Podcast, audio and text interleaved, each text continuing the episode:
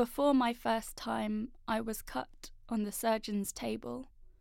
I was a total eclipse, a moon of flesh darkening those days when I didn't know how to measure the distance between friendships and I thought I wanted it. When I just wanted to be loved, just liked how small I felt against his chest.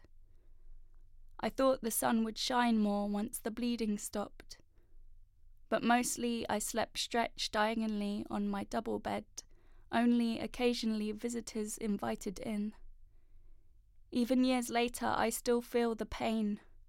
Need smooth liquid to ease it, better tease it, so damn hard to please and full of apologies, on my knees, wishing I could be selfish. A gynocentric narrative where the moon never casts shadows over my light. Night and day, I meant to dilate myself with glass or plastic objects.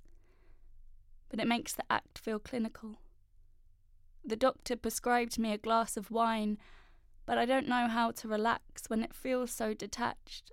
I found out the climax comes from the clitoris, something more likely picked up from magazines than from classrooms.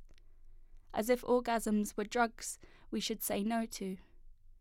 After the cut, they didn't follow it up, and so I used alcohol as lubricant, lost my inhibitions along with my memory, and when sober, my mind is so occupied with dysmorphia and dates and things to do that this bed becomes a war zone.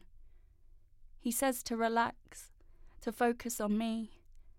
But in these sheets, I make him my protagonist, cover my stomach with arms, squeeze my shape into something more suitable, begin to envy his body.